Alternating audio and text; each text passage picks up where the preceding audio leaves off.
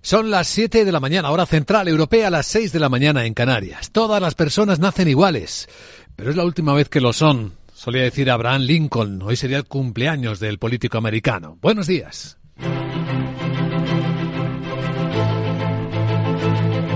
Aquí comienza Capital, la bolsa y la vida. Empezamos semana festiva por el lado asiático. Buena parte de los grandes mercados de Asia están cerrados por las fiestas del Año Nuevo Lunar. En el lado occidental, con tranquilidad y con Israel sin hacer caso a nadie, en operación militar sobre la zona de Rafah, sur de la franja de Gaza, dice que ha logrado liberar a tres de sus rehenes.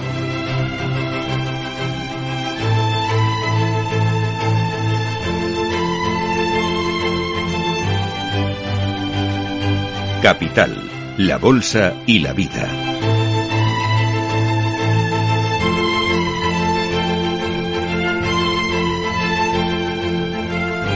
Luis Vicente Muñoz. Ahora mismo la operación militar de las tropas israelíes siguen entrando en la zona de Gaza. Sigue siendo uno de los focos más importantes en el comienzo de la semana. No ha hecho mucho caso Israel a las peticiones de Estados Unidos y de otros países del escenario internacional que le pedían prudencia, puesto que en la zona sur de la franja de Gaza es donde está apiñada la población que huía del ataque de la guerra, de las bombas israelíes. Y ahí el riesgo de que mueran civiles es mayor, el mayor producido hasta el momento. Pero el primer ministro israelí, Benjamin Netanyahu, lo decía anoche a varios medios de comunicación, incluida la Fox americana, que lo único que va a lograr liberar a los rehenes es lo que derrotará jamás, que es un esfuerzo militar sostenido. Ya he liberado a la mitad de los rehenes. También lo haré con la otra mitad. Pero quiero decir una cosa a su audiencia y la gente no se da cuenta. La victoria está al alcance de la mano. Ya hemos destruido tres cuartas partes de los batallones terroristas organizados de Hamas.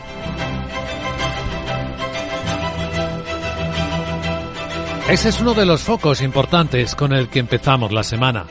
Otros los datos muestran que, en parte conectado con esa tensión bélica, la presión de los hutíes en el Mar Rojo sigue estando ahí. Es menor, según la información que muestra el Observatorio de Tráfico Marítimo. Pero las líneas de, de tránsito siguen reduciendo su paso por el Mar Rojo y por el Canal de Suez. El líder político y espiritual de los rebeldes hutíes del Yemen, Abdul Malik al-Houthi, dice que están ganando.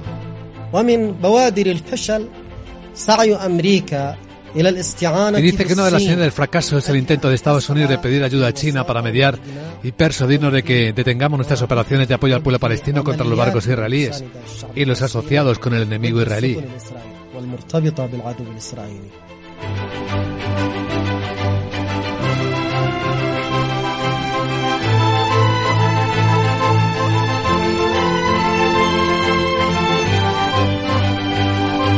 En el comienzo de la semana, los americanos en el Parlamento siguen intentando buscar una fórmula para seguir ayudando a Ucrania y también a Israel.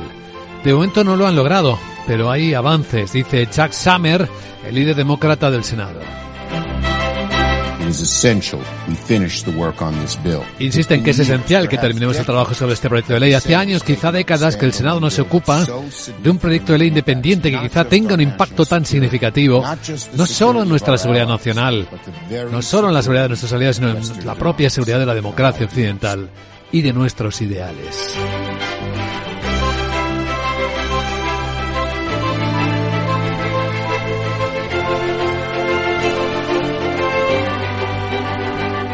Sí, en buena parte de Asia están de fiesta, en China en particular. Aún así, estamos viendo datos.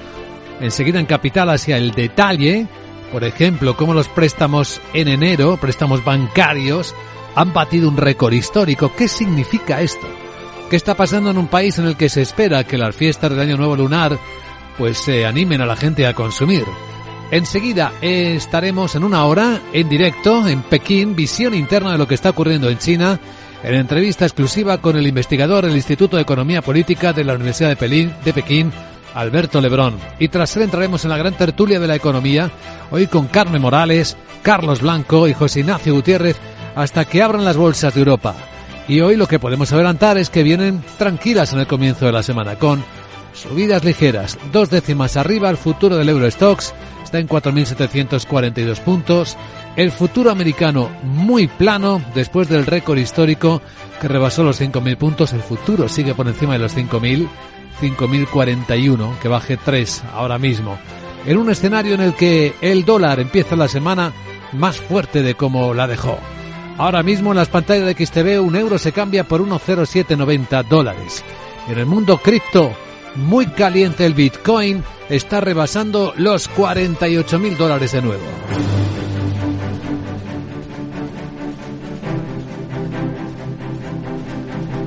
Escucha lo que viene en Capital Radio. Estas son las noticias que despiertan la economía y que a esta hora de la mañana presentamos con Miguel San Martín. Hoy que además empieza una nueva cumbre mundial de gobiernos. Va a ser en Dubái y la directora gerente del FMI y varios líderes económicos van a abordar los retos del futuro más de 4.000 representantes de 85 países y también va a contar con 700 empresas con el objetivo de anticiparse a lo próximo que tendrá que abordar la economía mundial. El vicepresidente de Emiratos Árabes Unidos y gobernador de Dubái, Mohamed bin Rashid, dice que se van a reunir para hablar sobre cooperación. Eh, además, también va a haber sectores gubernamentales, privados y sin fines de lucro. Al margen de Cristalina Georgieva estará también el secretario general de la OPEP, el presidente turco, los primeros ministros de Irak y de Egipto para explicar los planes de sus países para afrontar los retos económicos. En el lado de Oriente Próximo son tres los rehenes que ha liberado Israel. Se hablaban de dos, pero son tres.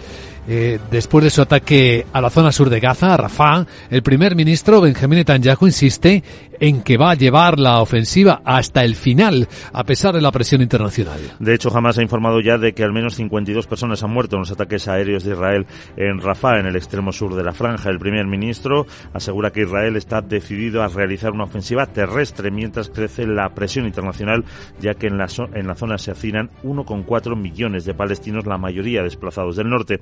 En la cadena ABC, Netanyahu asegura que tiene un plan para esos refugiados, insiste en la operación terrestre, pero protegiendo a los civiles.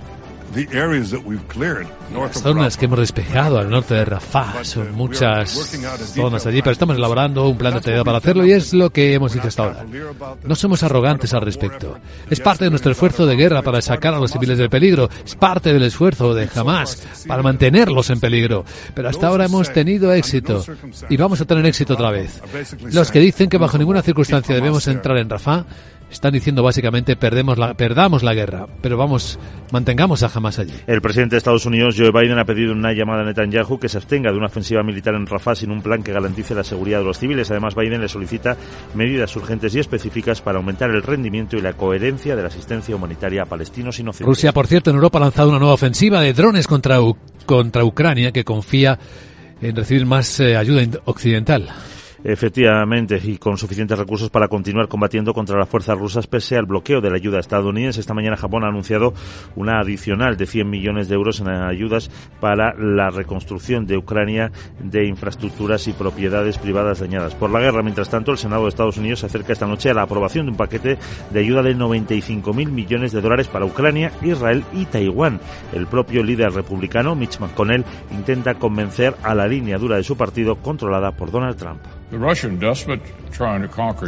El déspota ruso que intenta conquistar Ucrania también quiere ver debilitada a América. El autócrata chino que espera su lugar a Taiwán también quiere relegar el liderazgo estadounidense a la historia. El régimen iraní que equipa la matanza de judíos de Israel y una guerra terrorista contra el comercio internacional también quiere hacer tambalear nuestra influencia en la región y derramar sangre estadounidense en el proceso. Nos lo dicen con sus actos, fingir no oírlos no es una opción. La inteligencia militar de Ucrania asegura que las tropas rusas también utilizan la red de satélites Starlink de Elon Musk, un sistema cuyo uso solo estaba previsto para garantizar la conectividad de los ucranianos y para que su ejército pudiera comunicarse entre sí. Y este es el dato sobre el canal de Suez y el Mar Rojo. El número de buques que atraviesa esta zona se ha reducido más de un 51% desde que los rebeldes hutíes de Yemen iniciaron los ataques. Según datos de la herramienta Purwatch del FMI y la Universidad de Oxford, desde el 19 de noviembre este grupo respaldado por Irán y capturó al Galaxy Leader, la media cayó de los 5 millones y medio de toneladas diarias a las 2 en la última semana, un descenso en cantidad, en volumen del 61% en menos de cuatro meses. El líder político de los hutíes critica a Estados Unidos por pedir ayuda a China para presionarle y que dejen eh, pasar los buques. China sabe lo que Estados Unidos hace en Taiwán y sabe lo que Estados Unidos ha hecho al atacar a China e imponer sanciones económicas y tratar de limitar su crecimiento económico. China conoce las políticas hostiles de Estados Unidos contra ella y es muy consciente del alcance de la conspiración estadounidense a través de la cuestión de Taiwán. Por lo tanto, China no se implicará en servir a Estados Unidos ni en trabajar por sus intereses. Los números son similares en el paso de Bab el Mandeb, la entrada del Mar Rojo, donde los hutíes atacan barcos con escala o destino previsto en puertos israelíes. Ahí se ha registrado una caída del 54% en el número de barcos y de un 66% en las mercancías, más de 5 millones de toneladas en noviembre a 1,7 en la primera semana de febrero. De Europa importante en el fin de semana. La Eurocámara y los estados de la Unión han cerrado un acuerdo político que tendrá que confirmarse sobre las nuevas reglas europeas de control del déficit y la deuda. Los 27 ya habían logrado en diciembre pasado un acuerdo sobre la revisión del Pacto de Estabilidad y Crecimiento, pero el Parlamento Europeo aún tenía que pronunciarse, aunque el margen era muy escaso. Las nuevas reglas mantendrán los límites del 3% y del 60% sobre el PIB de déficit y de deuda, respectivamente, pero introducirán sendas fiscales individuales de cuatro años para cada Estado miembro, con lo que tienen más en cuenta la situación de cada país que las reglas anteriores. Ese periodo de cuatro es ampliable a siete si se comprometen a realizar reformas e inversiones pactadas con la Comisión basadas en un nuevo indicador, el gasto primario neto, que excluye los intereses de la deuda, entre otras cuestiones. A petición de Alemania se introducen objetivos comunes para todos los estados para evitar así que se posterguen, que se retrasen los ajustes. Protagonistas políticos del lunes, el conservador Alexander Stubb se ha impuesto por la mínima la segunda vuelta de las elecciones presidenciales en Finlandia. Vence al ecologista Pekka Haavisto y será el próximo jefe de Estado del país nórdico. Con el 99% escrutado, Stubb obtiene el 51,7% de los votos frente al 48,3% de Haavisto, una diferencia muy inferior a lo que pronosticaban los sondeos previos, pero suficiente para suceder en la presidencia al también conservador Sauli Niinisto. En su primer discurso ha respondido al expresidente de Estados Unidos, a Donald Trump, quien ha amenazado a la OTAN con abandonar la alianza si los europeos no invierten más. Quiero decir que para nosotros en Finlandia la política exterior y de seguridad, por lo general, eh, nos mantenemos fríos, tranquilos y serenos. Nos ocupamos de lo nuestro. Nuestro gasto en defensa es ahora, este año aproximadamente, el 2,3% de nuestro PIB. Tenemos una defensa muy fuerte. Somos miembros de la Unión Europea, de la OTAN y, por supuesto, tenemos un nuevo acuerdo de cooperación en materia de defensa con Estados Unidos. Super representará la más liberal del Partido Conservador, pero también al más europeísta y pro-OTAN de la formación política que más ha abogado por el ingreso de Finlandia en la alianza. Es partidario de mantener una línea dura contra Rusia, de estrechar la cooperación militar con Estados Unidos y de permitir incluso el establecimiento de una base permanente de la OTAN y del almacenamiento de armas nucleares en su territorio, algo actual actualmente prohibido.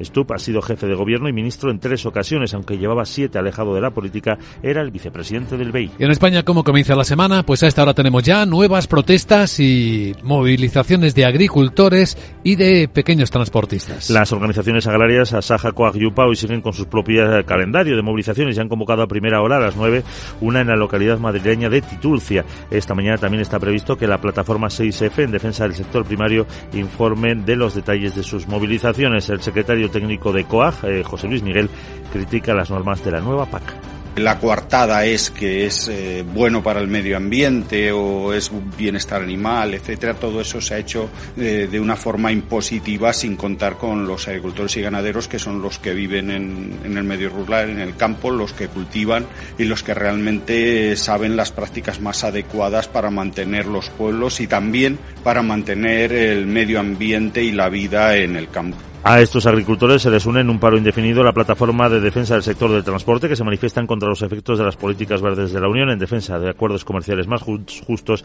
y para pedir ayudas para afrontar la crisis como la de la sequía. Se van a concentrar esta mañana en los alrededores del estadio Civitas Metropolitano. Y mirando la agenda este lunes, el Ministerio de Trabajo se reúne además con los agentes sociales para avanzar en relación a la prevención de riesgos laborales. Después de que la vicepresidenta segunda, Yolanda Díaz, anunciara que convocaría esta mesa para erradicar el problema de la siniestralidad laboral en España. Ya en noviembre, sindicatos sindicatos y patronal coincidieron en intentar conseguir el mayor impacto posible en la mejora de las condiciones de seguridad y salud en el trabajo. UGT considera necesario realizar cambios normativos para adecuar la legislación en materia preventiva a las nuevas realidades del mercado laboral. Agenda del lunes con Sara Bot. Hola Sara, muy buenos días. Muy buenos días Luis Vicente. Este lunes las referencias macro brillan por su ausencia tanto en Europa como en Estados Unidos. Tan solo tendremos subasta de deuda en Alemania que coloca activos a 3 y 9 meses y en Francia que emite deuda a 3, 5 y 12 meses. Los analistas contarán con las comparecencias del gobernador del Banco de Inglaterra y con varios miembros de la Reserva Federal. En España, Funcas y el Banco de España celebran una jornada de encuentro con el sector bancario español sobre el euro digital. Bueno Poyata, pero ¿sabes qué? ¿Qué? Que hoy no me importa hablar menos porque he estado viendo toda la noche eso del Super Bowl, y te puedo decir que se hace más eterno que un discurso de Maduro, menudo rollo y encima con prolonga, prorróloga, prórroga, Prórroga. para que durara más. Uf, Encima los únicos Super Bowls que se veían eran los de palomitas que se metían pa'l cuerpo que ocupaban más que un balón de rugby, jeje. Eh. Bueno a ver si consigues que el año que viene me dejen cantar el himno. Chao. Chao. Gracias, querida Sara. A ver si entre tanto ensayas y mejoras tu voz. Ya es bastante bonita, pero a la hora de entonar creo que te falta alguna actualización. Vamos ya a centrar la mirada en cómo empieza la semana con buena parte de los mercados de Asia en fiesta, pero con datos económicos importantes. Luis Vicente Muñoz. ¿Estás harto de bajas rentabilidades? ¿No quieres seguir pagando altas comisiones a tu banco o gestora? Finicens es la solución perfecta para gestionar tu patrimonio. Traspasa tus fondos de inversión a Finicens y podrás obtener una mayor rentabilidad. Infórmate en el 91 048 3004 y en finicens.com. Finicens, especialistas en inversión indexada. Me recuerdas al verano, porque llegas y no quiero que te vayas nunca. Soy Miguel Gane, escritor. Este 14 de febrero te queremos desear feliz día de San Valentín. El corte inglés. En tienda web y app. Capital, la Bolsa y la Vida. Con Luis Vicente Muñoz.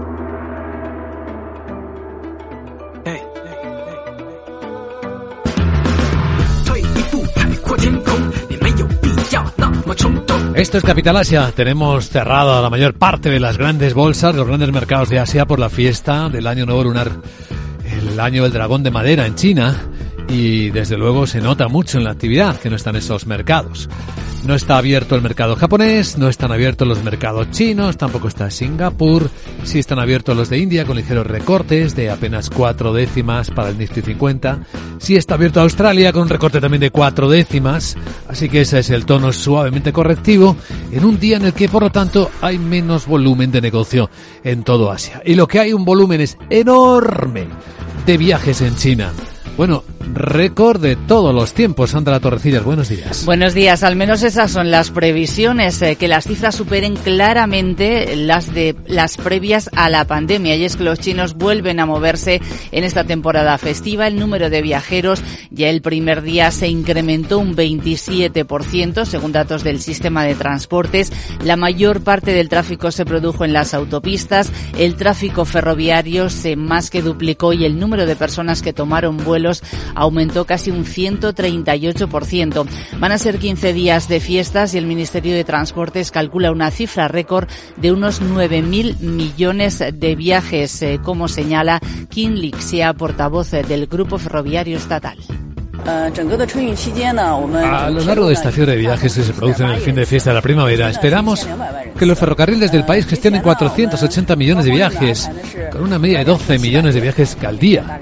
Hemos organizado dos- 12.700 trenes diarios antes de la fiesta y 12.800 después. La red ferroviaria podrá gestionar un 14,4% más de pasajeros antes del festival y un 12,7% después en comparación con los niveles previos a la pandemia. Las aerolíneas chinas han añadido más rutas al extranjero para hacer frente al aumento de la demanda. Los destinos favoritos son Malasia, Tailandia y Singapur, con incrementos de los viajes en torno a un 30%. Y una curiosidad más, la gala de televisión del Festival de Primavera ha marcado también un nuevo récord, con una audiencia de casi 1.700 millones de espectadores, según la emisora estatal CGTN. Bueno, casi como los Goya. Bueno, en, una, en menos de una hora estaremos en Pekín, analizando esta escena, una mirada desde dentro con el investigador del Instituto de Economía Política de la Universidad de Pekín, Alberto Lebrón. Porque hay otro récord, el marcado por los préstamos bancarios que se dieron en China en el pasado mes de enero. Los bancos han concedido 4,92 billones de yuanes. Esos son más o menos unos 690.000 millones de dólares en préstamos. Es la marca mensual más alta de la serie histórica. La cifra supera ampliamente lo que estaban esperando los analistas internacionales y también los expertos chinos. Ha multiplicado por cuatro la cifra de diciembre y, por supuesto, ha superado la de enero del año pasado que hasta ahora ostentaba el récord. Estos, estos máximos se interpretan como una señal de que el esfuerzo que está haciendo Pekín para estabilizar y reactivar el crecimiento de China está dando algunos frutos. Ese dinero que llega a través de los nuevos préstamos va a apoyar a la economía. Los préstamos a los hogares, en su mayoría hipotecarios, han subido hasta casi un billón de yuanes, mientras que los préstamos a las empresas se han disparado hasta 3,8 billones. Y entre los protagonistas empresariales, fíjense qué cosas hay en el mundo. Recuerdan la cantidad de veces que hemos contado la historia de cómo Estados Unidos está limitando el uso de ByteDance de TikTok en la propia administración americana, prohibiendo el uso.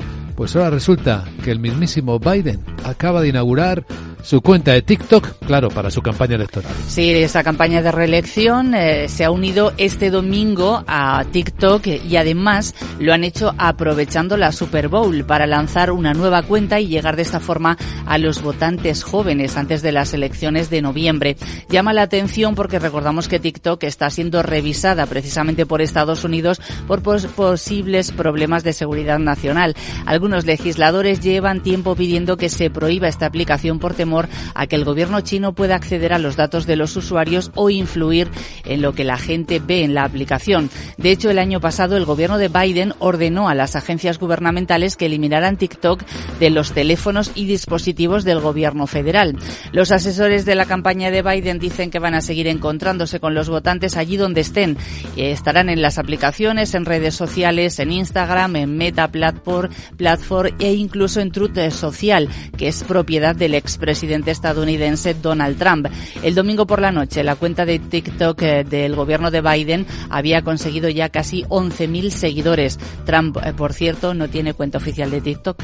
Pues esto es lo más interesante en Capital Asia.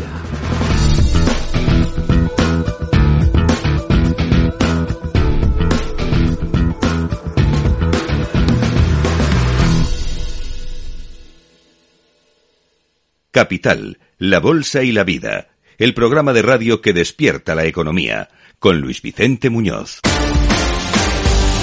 Y en el comienzo de la semana, las empresas tecnológicas siguen siendo las gran protagonistas, grandes protagonistas, no solo porque siguen conduciendo a Wall Street a los máximos de toda su, histori su historia, sino también porque en la actividad comercial, en la gran batalla tecnológica que se libra, un actor europeo presenta novedades. Hablamos de la holandesa ASML y de la máquina para fabricar chips que trae dimensiones históricas. Laura Blanco, buenos días. Y tanto que son históricas, buenos días. Duplica el tamaño de un autobús. Bueno, realmente tendríamos que decir que es el equivalente a un autobús de dos plantas. Y pesa 150.000 kilos. Hablamos de 150 toneladas. Para que te hagas una idea, un Airbus no llega. Un Airbus 320 a 320 no llega a las 20 toneladas. Mira, Luis Vicente, la industria de los microprocesadores a estas alturas podemos decir, todo es diminuto menos dos cosas, las máquinas de ASML y la ambición de Sal Altman, el creador de chat GPT, por engrandecer la inteligencia artificial. De Sound hablamos enseguida, de ASML hablamos ahora. En lo que llevamos de 2024, por cierto, y todavía es 12 de febrero, sube en bolsa más de un 28%.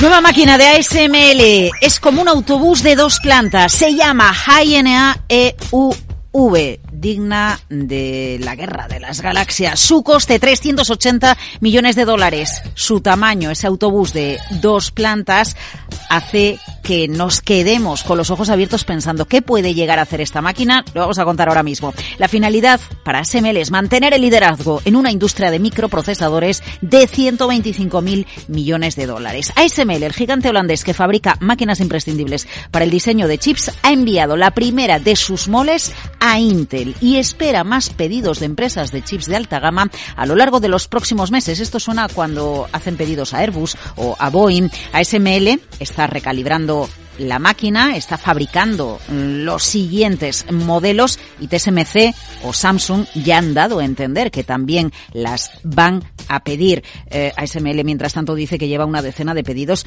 hasta la fecha. Lo importante de la empresa holandesa, Luis Vicente, es que ASML es el único fabricante de una tecnología clave, fotolitografía ultravioleta extrema, EUV y esto es necesario para fabricar los chips más avanzados. Bueno, pues esta máquina High NA EUV es la próxima generación de esta tecnología. La clave ahora es cuántas empresas están dispuestas a desembolsar 380 millones de dólares por tener esta máquina y tener ventaja en la fabricación de microprocesadores y si tiene sentido económico esta inversión para ser líder en el mercado. ¿Qué permite la High NA? Bueno, pues permite a los fabricantes de chips reducir el tamaño de las características más pequeñas de los microprocesadores procesadores hasta en un 40% permitiendo que la densidad de los transistores, ojo, casi se triplique. Atención porque la capacidad de esta máquina puede permitir imprimir líneas sobre semiconductores de 8 nanómetros de espesor, 1,7 veces más pequeños que la generación anterior. Cuanto más delgadas sean las líneas, más transistores puedes colocar en un chip y cuantos más transistores puedas colocar en un chip, mayores serán las velocidades de procesamiento y de memoria. En definitiva, chips de inteligencia artificial necesitarían esta máquina el doble de un autobús o un autobús de dos plantas que acaba de lanzar ASML. Pero te decía al principio, Luis Vicente, que en la industria de microprocesadores todo es muy pequeñito, menos las máquinas de ASML y la ambición de San Almat, ¿verdad? sí. Bueno, pues sigue dando mucho que hablar el artículo publicado por The Wall Street Journal sobre el auge de la inteligencia general, eh, inteligencia artificial generativa. Tanto que el Wall Street Journal dice que San Alman está hablando eh, con eh, grandes países poderosos con muchos recursos, como por ejemplo Arabia Saudí, para recaudar fondos para poner en marcha nuevas fábricas de semiconductores en el mundo. ¿Qué es lo que quiere San Alman?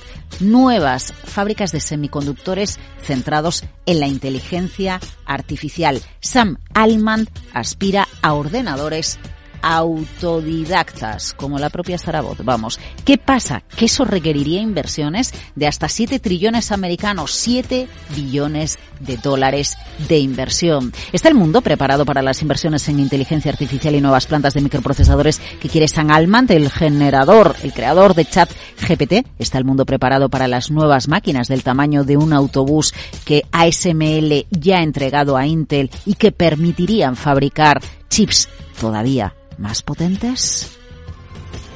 Vivo en la carretera,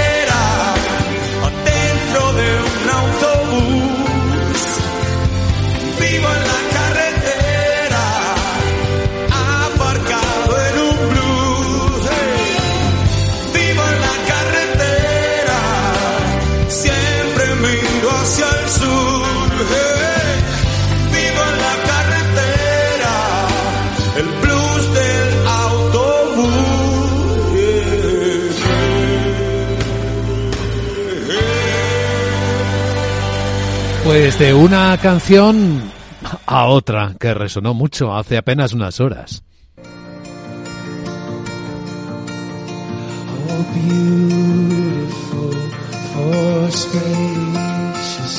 Post Malone cantando América la Bella en la Super Bowl, que finalmente, como sabrán ustedes quizás, la ganaron los Kansas City Chiefs.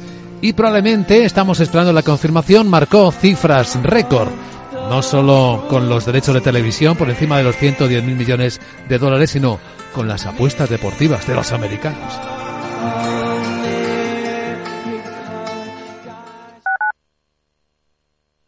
Madrid 103.2, Capital Radio.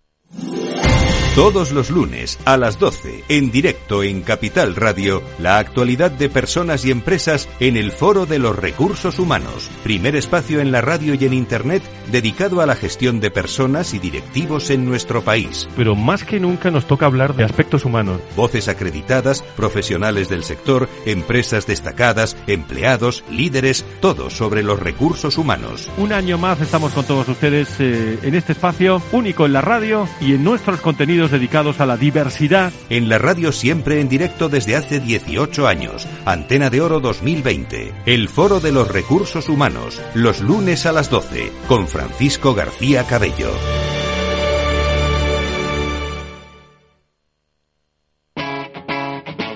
Capital Radio.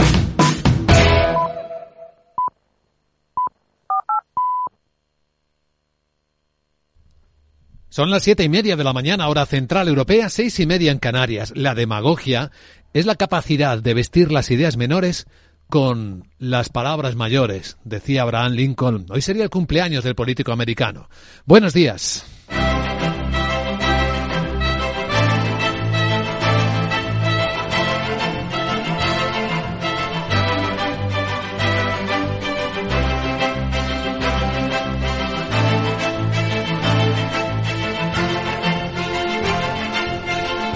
Capital, la Bolsa y la Vida, con Luis Vicente Muñoz.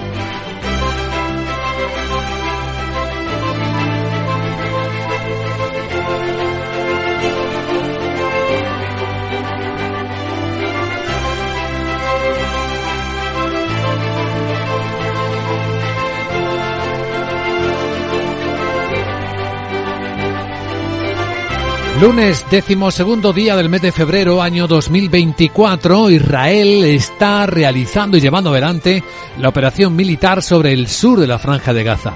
Pese a la presión internacional por el riesgo para los civiles, Israel no está parando y de hecho dice que ha logrado rescatar a tres rehenes más secuestrados por Hamas.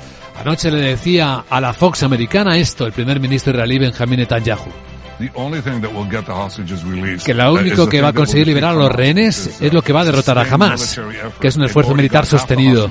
Ya he liberado a la mitad de los rehenes, también conseguiremos la otra mitad. Pero quiero decir una cosa a la audiencia de lo que la gente no se da cuenta, la victoria está al alcance de la mano.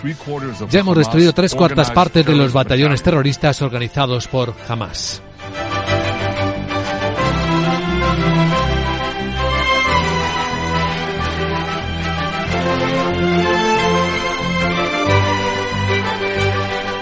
Mientras tanto, en la guerra europea, Rusia está aprovechando la ralentización de la llegada de ayuda económica y militar a Ucrania para bombardear más. Con drones lo está haciendo. Lo ha intentado en las últimas 24 horas sobre Ucrania y sigue haciéndolo en otros lugares. Ya de noche, los eh, parlamentarios eh, bipartidistas republicanos y demócratas americanos intentaban cerrar con toda la prisa de que son capaces un acuerdo para enviar ayuda no solo a Ucrania, sino también a otros países, como Chuck Schumer, el líder demócrata del Senado americano, reconocía. Decía que es esencial que terminemos el trabajo sobre este proyecto de ley. Hace años, quizá décadas, que el Senado no se ocupa de un proyecto de ley independiente que quizá tenga un impacto tan significativo no solo en nuestra seguridad nacional, no solo en la seguridad de nuestros aliados, sino la propia seguridad de la democracia occidental y también de nuestros ideales. La actuación americana sí que está teniendo efecto en el Mar Rojo y la británica. Parece que los hutíes ya no están atacando tanto, aunque los datos, actualizaremos la información del Observatorio de Tráfico Marítimo, reconoce que hay un 51% menos de tráfico por la zona. Y dice el portavoz, el líder político y espiritual de los rebeldes hutíes del Yemen, que es porque Estados Unidos no está encontrando respaldo de otros países. Dice que una de las señales de este fracaso es el intento de Estados Unidos de pedir ayuda a China para mediar y persuadirnos de que detengamos nuestras operaciones de apoyo al pueblo palestino contra los barcos israelíes y los asociados con el enemigo israelí. Pues esto en la escena geoeconómica internacional. Tenemos otros focos de atención como una cumbre mundial de gobiernos en eh, los países árabes Tenemos también en el comienzo de la semana el paro indefinido de agricultores y plataformas de pequeños transportistas. El director técnico de COA, José Luis Miguel, recordaba que nada está resuelto la aplicación de la nueva PAG, eh, la situación de los acuerdos comerciales, entrada de productos de terceros países con unos estándares mucho más bajos y luego también desprecios e insultos que se hacen al campo y al medio rural desde posiciones políticas urbanitas. La semana comienza tranquila en los mercados, en parte por la fiesta que siguen en buena parte de los mercados de Asia por las fiestas del año nuevo lunar que mantienen cerradas las bolsas de China o de Japón, por tomar algunas referencias. No obstante, vamos a estar en directo en Pekín dentro de media hora hablando con el investigador del Instituto de Economía Política de la Universidad de Pekín, Alberto Lebrón, porque comienza una prueba de fuego para la economía en transformación, la segunda economía del mundo, la China. Y son los 9.000 millones de viajes de los chinos eh, a sus casas para celebrar la fiesta de la primavera que acaba de comenzar y que se prolongará durante toda la semana. ¿El consumo estará en los niveles esperados prepandémicos o no? Porque los últimos datos muestran hasta deflación, caída de precios en China, precisamente por la falta de tensión en la demanda. Aunque fíjense, hay otro dato que también es revelador del fin de semana el número y el volumen de créditos que han dado eh, los bancos en China, los ciudadanos, ha marcado máximos de, desde que se miden de toda la historia. Y veremos por qué. Examinaremos eh, todo esto con Alberto Lebrón hasta que abran las bolsas, que van a hacerlo muy planas en Europa. Dicen los futuros del mercado europeo que puede venir una subida ligera, una o dos décimas, están en 4.743. Los americanos están planos, pero hay en los máximos históricos del SP y por encima de los 5.000 puntos, 5.041, según las pantallas de XTV.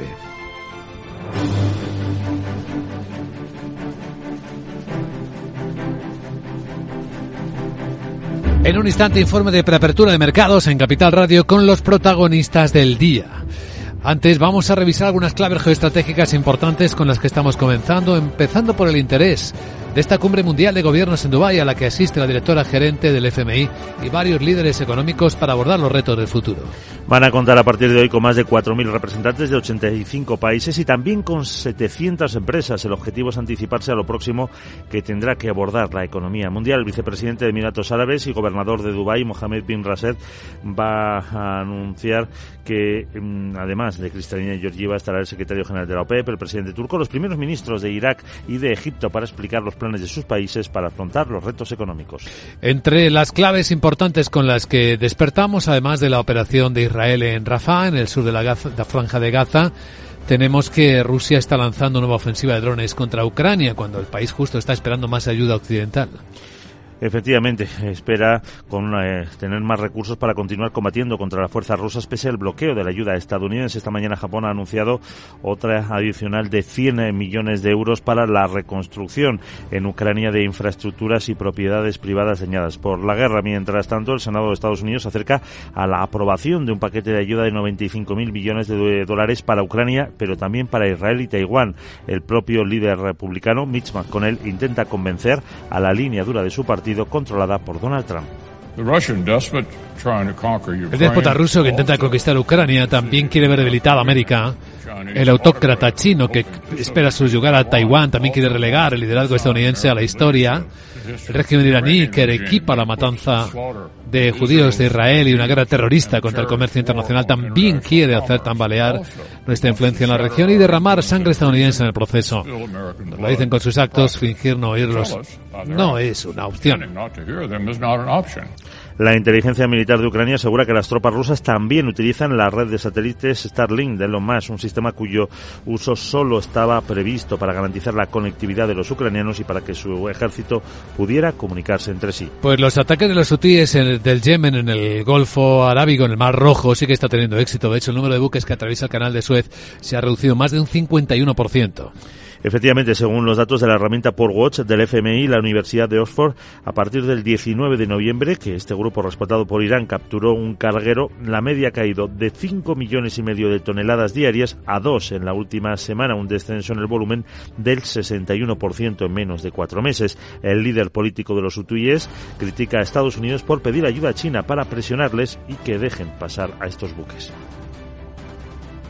Well, inauguration day is on the 1st of March, so there'll be a lot of briefings, a lot of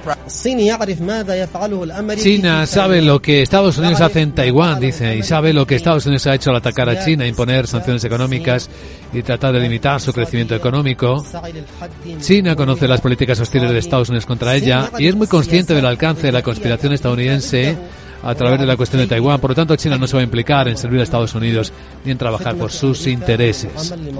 Los números son similares también en el paso de Bab el Mandeb, la entrada al Mar Rojo, donde los hutíes atacan barcos con escala o destino en puertos israelíes. Ahí se ha registrado una caída del 54% en el número de barcos y más de un 66% de las mercancías, con más de 5 millones de toneladas que pasaban en noviembre a 1,7 en la primera semana de febrero. De la actualidad europea importante este fin de semana, la Eurocámara, los estados de la Unión han alcanzado un acuerdo político que luego debe ratificarse sobre las nuevas reglas fiscales europeas. Los 27 países del bloque ya habían logrado en diciembre pasado un acuerdo sobre la revisión del Pacto de Estabilidad y Crecimiento, pero el Parlamento Europeo aún tenía que pronunciarse con un margen, eso sí, muy escaso. Las nuevas reglas mantendrán los límites del 3% sobre el déficit y del 60% de la deuda respecto al PIB, pero introducirán sendas fiscales individuales de cuatro años para cada Estado miembro, con lo que tienen más en cuenta la situación de cada país que en las anteriores. Ese periodo es ampliable a siete si se comprometen a realizar reformas e inversiones pactadas con la Comisión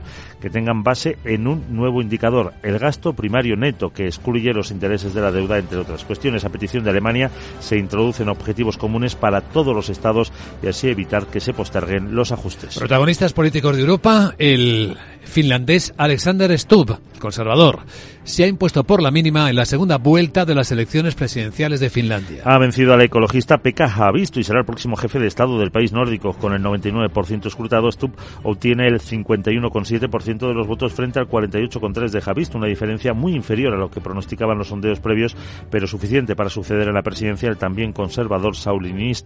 En su primer discurso ha respondido al expresidente de Estados Unidos, Donald Trump, quien ha amenazado a la OTAN con abandonar la alianza si los europeos no invierten más. Bueno, el día de la toma de posición es el 1 de marzo, así que habrá muchas reuniones informativas, eh, muchos asuntos prácticos que resolver. Me siento bastante cómodo para empezar en el sentido de que he trabajado con dos presidentes muy estrechamente. Tengo una idea bastante clara de lo que implica el cargo. Me he preparado para ello y daré lo mejor de mí durante los próximos seis años cada día. Stubb representa el ala más liberal del partido, pero también el sector más europeísta. Es partidario de mantener una línea dura contra Rusia, de estrechar la cooperación con Estados Unidos, incluso permitir que se establezca una base permanente de la OTAN con armas atómicas. Estado la prohibido. Él ha sido jefe de gobierno ya en tres ocasiones y llevaba siete alejado de la política. Era el vicepresidente del Banco Europeo de Inversiones. Y a esta hora ya los agricultores en España vuelven a movilizarse, están eh, intentando cortar vías de acceso a algunas grandes ciudades. Las organizaciones mayoritarias, Asaja, Coagyupa siguen con sus propias movilizaciones y han convocado la primera a las 9 en la localidad madrileña de Titulcia. Esta mañana está previsto también que la plataforma 6F en defensa del sector primario informe sobre su calendario de movilizaciones. El secretario técnico de COAG, José Luis Miguel, critica las normas que les obliga a la nueva política agrícola común. La coartada es que es eh, bueno para el medio ambiente o es bienestar animal, etcétera. Todo eso se ha hecho eh, de una forma impositiva sin contar con los agricultores y ganaderos que son los que viven en, en el medio rural, en el campo, los que cultivan y los que realmente saben las prácticas más adecuadas para mantener los pueblos y también para mantener el medio ambiente y la vida en el campo. A estos agricultores se les une en un paro indefinido, aprobado el sábado en la Asamblea, la plataforma en defensa del sector del transporte. Hoy se van a concentrar en los alrededores del Estadio Civitas Metropolitano de Madrid. Y en la agenda del lunes, veamos que nos trae Sara Bot. Hola Sara, muy buenos días. ¿Qué tal Sara? Buenos días. Muy buenos días Ahí Luis estás. Vicente. ¿Qué tal? Ya te he dicho que este lunes las referencias macro brillan por su ausencia tanto en Europa como en Estados Unidos. Tan solo tendremos subasta de deuda en Alemania que coloca activos a 3 y 9 meses y en Francia que emite deuda a 3, 5 y 12 meses. Los analistas contarán con las comparecencias del gobernador del Banco de Inglaterra y con varios miembros de la Reserva Federal. En España, Funcas y el Banco de España celebran una jornada de encuentro con el sector bancario español sobre el euro digital. Bueno, antes me has dicho que no podía cantar el himno de los USAs No. porque me faltaban los chischiribis de entonación. Un poquito, sí, sí. Pues ya sabes, ya estás tardando. ¿Qué? Aunque no sé por qué no lo has hecho antes. ¿Cuál? ¿Cuándo los compras para que me los instalen? Ah. Ya Mm. me veo en OT, en el Teatro Real o en el descanso que hemos visto esta noche en las Sí. Super Bowls. Sí. Jeje. Bueno. Piensa que la fama me espera y te dejaré ser mi representante. Uy. Taylor, tiembla que llega la Sarita. Chao. Con autotune insertado. Bueno, vamos a, ya en serio, a situar las claves que van a mover los mercados de Europa. Vamos a adelantar cómo viene el comienzo de la semana en Capital, la Bolsa y la Vida. Luis Vicente Muñoz. ¿Estás completamente seguro de que la rentabilidad de tus planes de pensiones es la mejor que puedes obtener? Si tu gestor solo te ofrece los planes de su banco, estás perdiendo oportunidades y, lo que es peor, años de rentabilidad para ti. En Velaria Inversores estamos a tu servicio, no al del banco. Trabajamos con 180 planes de pensiones de las entidades más punteras de España y de ellos solo te ofrecemos los de mayores perspectivas de rentabilidad, sin ningún coste para ti. Si quieres más rentabilidad, visita velariainversores.com.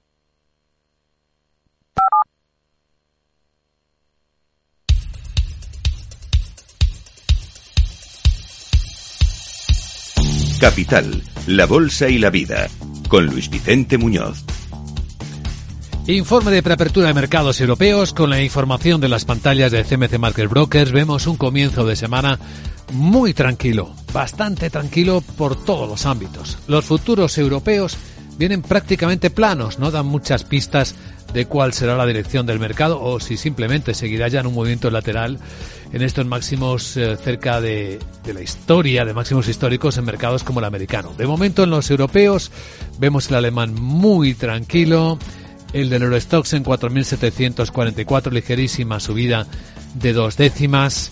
El propio americano, dos puntos de recorte apenas, está por encima de los 5.000 puntos el SP, en 5.041. Sandra Torcillas, buenos días. Buenos días, esa va a ser hoy la nota dominante, esa tranquilidad que señalas. Es lo que hemos visto en Asia con China, Japón, Singapur y otras bolsas de vacaciones por el año nuevo lunar. Incluso es día festivo por primera vez en Nueva York, aunque eso sí, va a abrir Wall Street. Hoy no tenemos referencias macroeconómicas ni en Europa ni en Estados Unidos eh, y la mirada la ponemos ya en mañana martes, cuando vamos a conocer el dato de inflación en Estados Unidos del mes de enero que va a servir para afinar las apuestas sobre cuándo podría la Reserva Federal realizar recortes de tipos de interés. Estas son las previsiones que maneja Ramón Forcada, director de análisis de Bankinter, respecto a la evolución del IPC.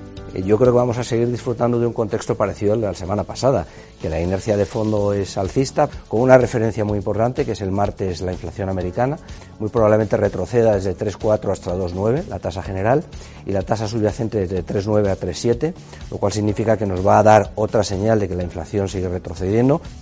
Hoy va a intervenir el gobernador del Banco de Inglaterra, Andrew Bailey, y los analistas esperan que reitere el mensaje de que no habrá recortes anticipados de tipos. Esta semana se van a conocer en el Reino Unido datos de IPC y de PIB del cuarto trimestre, que ojo porque podría mostrar una pequeña contracción y por tanto confirmar una recesión técnica. Y esta mañana vamos a escuchar al economista jefe del Banco Central Europeo, a Philip Lane, y al gobernador del Banco de España, Pablo Hernández de Cos, en un evento en Madrid.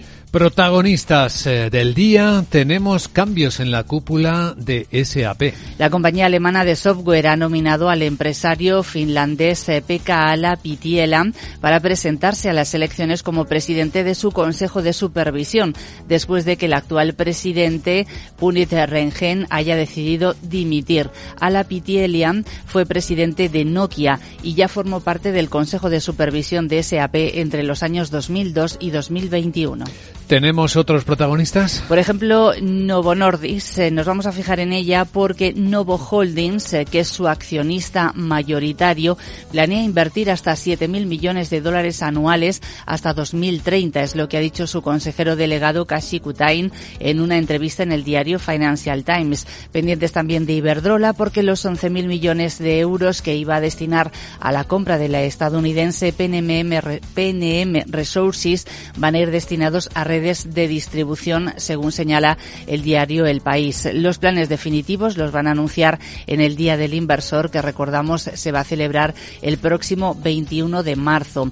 Y atención también a la química alemana BASF, que va a vender sus participaciones en dos empresas conjuntas que tienen la región china de Xinjiang, donde grupos de derechos humanos han documentado abusos, incluidos trabajos forzados. Bueno, ya saben que hoy vuelve a cotizar Talgo después de que la CNMV levantara a la suspensión de cotización una vez que, bueno, el lío de desinformación continuó. Magiar Vagon descartó haber presentado la OPA. La CNMV insistió que para que cualquier eh, OPA pueda seguir adelante debería tener la luz verde de la banca que está presente en Talgo. Así que en esas circunstancias hoy continuará cotizando. Veremos a continuación cómo viene la semana en Wall Street.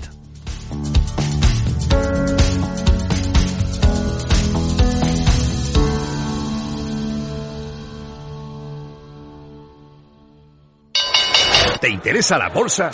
Invierte en acciones y fondos cotizados sin comisiones hasta 100.000 euros al mes. ¿Has oído bien? Sin comisiones. Más de 550.000 clientes ya confían en XTB. Abre tu cuenta totalmente online. Un broker, muchas posibilidades. xtb.com. A partir de 100.000 euros al mes, comisión del 0,2%, mínimo 10 euros. Invertir implica riesgos.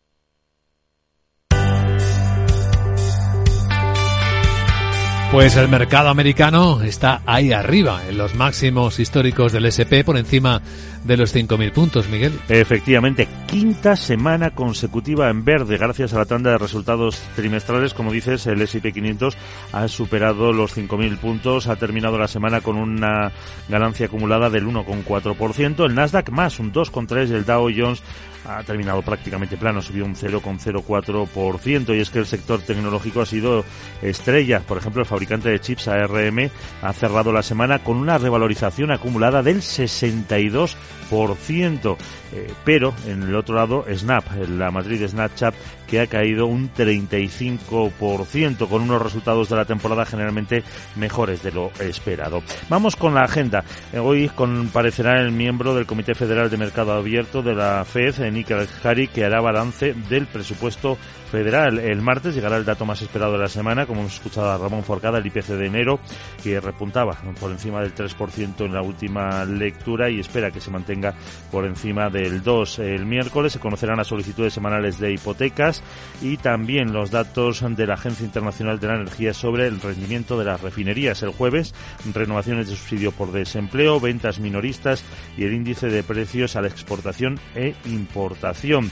También se celebrará subasta de deuda a un mes y de bonos a dos meses. Y por último, el viernes se darán a conocer las previsiones de inflación a cinco años de la Universidad de Michigan, la confianza del consumidor y comparecerá Mary Daly, miembro del Comité Abierto de la Reserva Federal. A continuación, un vistazo ya acercándonos al cierre de los pocos mercados de Asia que están abiertos.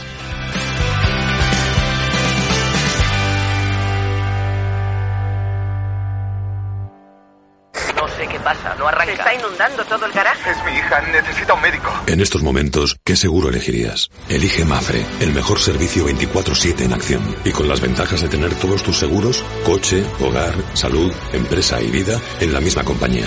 Mafre, la aseguradora de más confianza en España.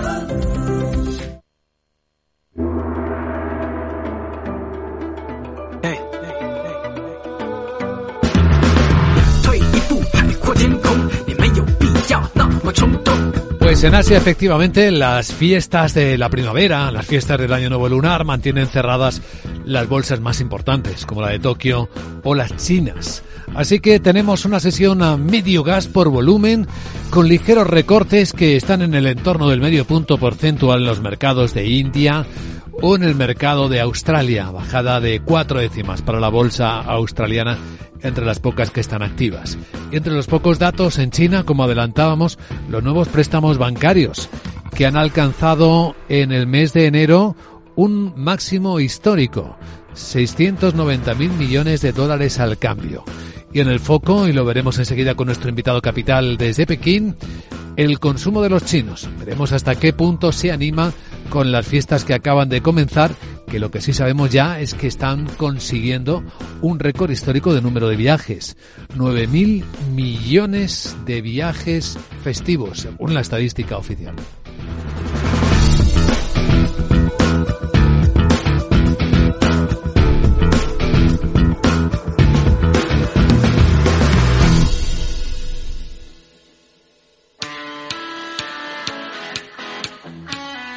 ¿Estás pensando en crear tu página web profesional? Orange Empresas patrocina este espacio. Todos quieren que sus sitios web aparezcan entre los primeros resultados que Google nos muestra, ya que el 30% de los usuarios hace clic en el primer resultado de búsqueda y el 90% nunca pasa de la primera página de resultados. Es por ello por lo que es vital el ranking de tu negocio en los motores de búsqueda. Esencialmente, el posicionamiento orgánico es el ingrediente especial del éxito en Internet. El SEO ofrece visibilidad y credibilidad, dos beneficios esenciales para el éxito y crecimiento de un negocio. Cuando Google te muestra entre los primeros resultados, en la mente del consumidor se desarrolla un sentido de confianza, por lo que está predispuesto a realizar compras en tu empresa. ¿Estás pensando en crear tu página web profesional? Orange Empresas patrocina este espacio.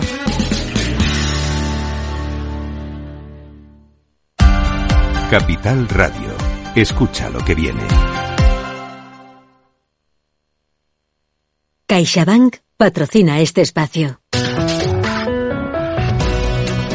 Y ahora un vistazo a la prensa financiera del mundo. Tenemos en la portada de Financial Times que los jefes del capital privado de inversión están disfrutando ya de ganancias que rebasan los 40.000 millones de dólares en el valor de sus acciones a medida que están subiendo los mercados, las bolsas, los altos tipos de interés han dado buenas noticias con los beneficios impulsados por el crecimiento de las operaciones de crédito.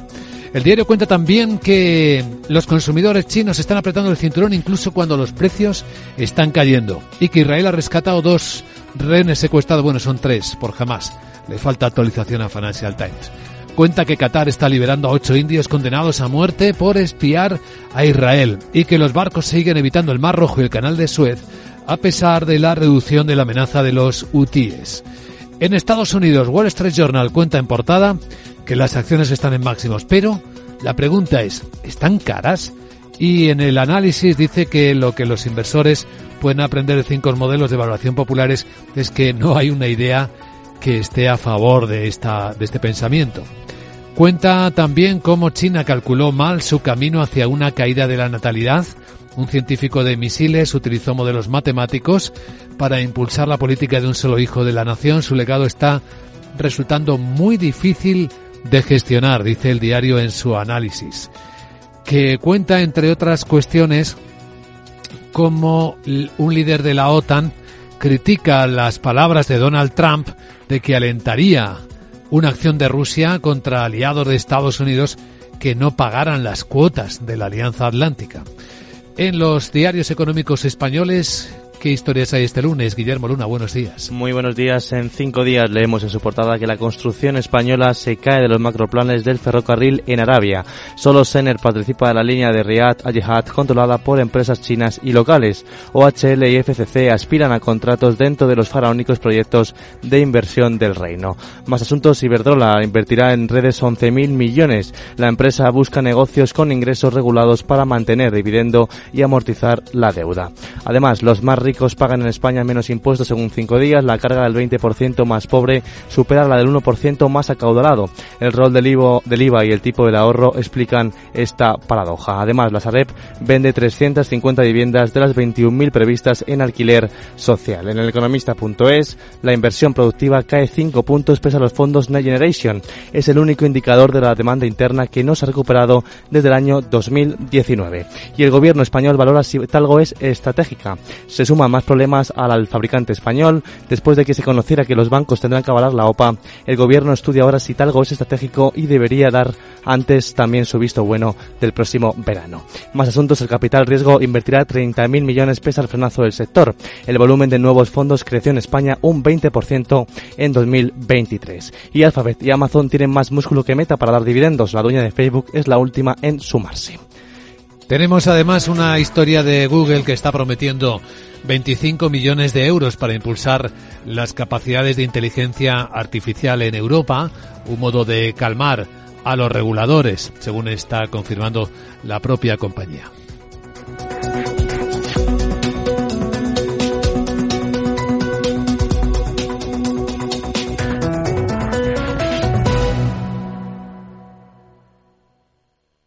CaixaBank ha patrocinado este espacio. Capital Radio, Madrid, 103.2. Si te gusta el pádel, en Capital Radio tenemos tu espacio. Todos los martes a las 22 horas saltamos a la pista para contarte la actualidad del World Paddle Tour, los torneos amateur, las novedades de las marcas y toda la actualidad relacionada con el segundo deporte más practicado de España. Esto es Paddle, los martes a las 10 de la noche en Capital Radio.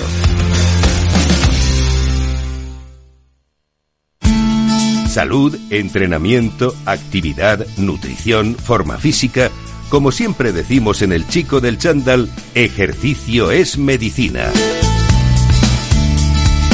El chico del chándal, con Alejandro Mazón y el equipo de Cuídate Deluxe, los martes en El Balance, aquí en Capital Radio.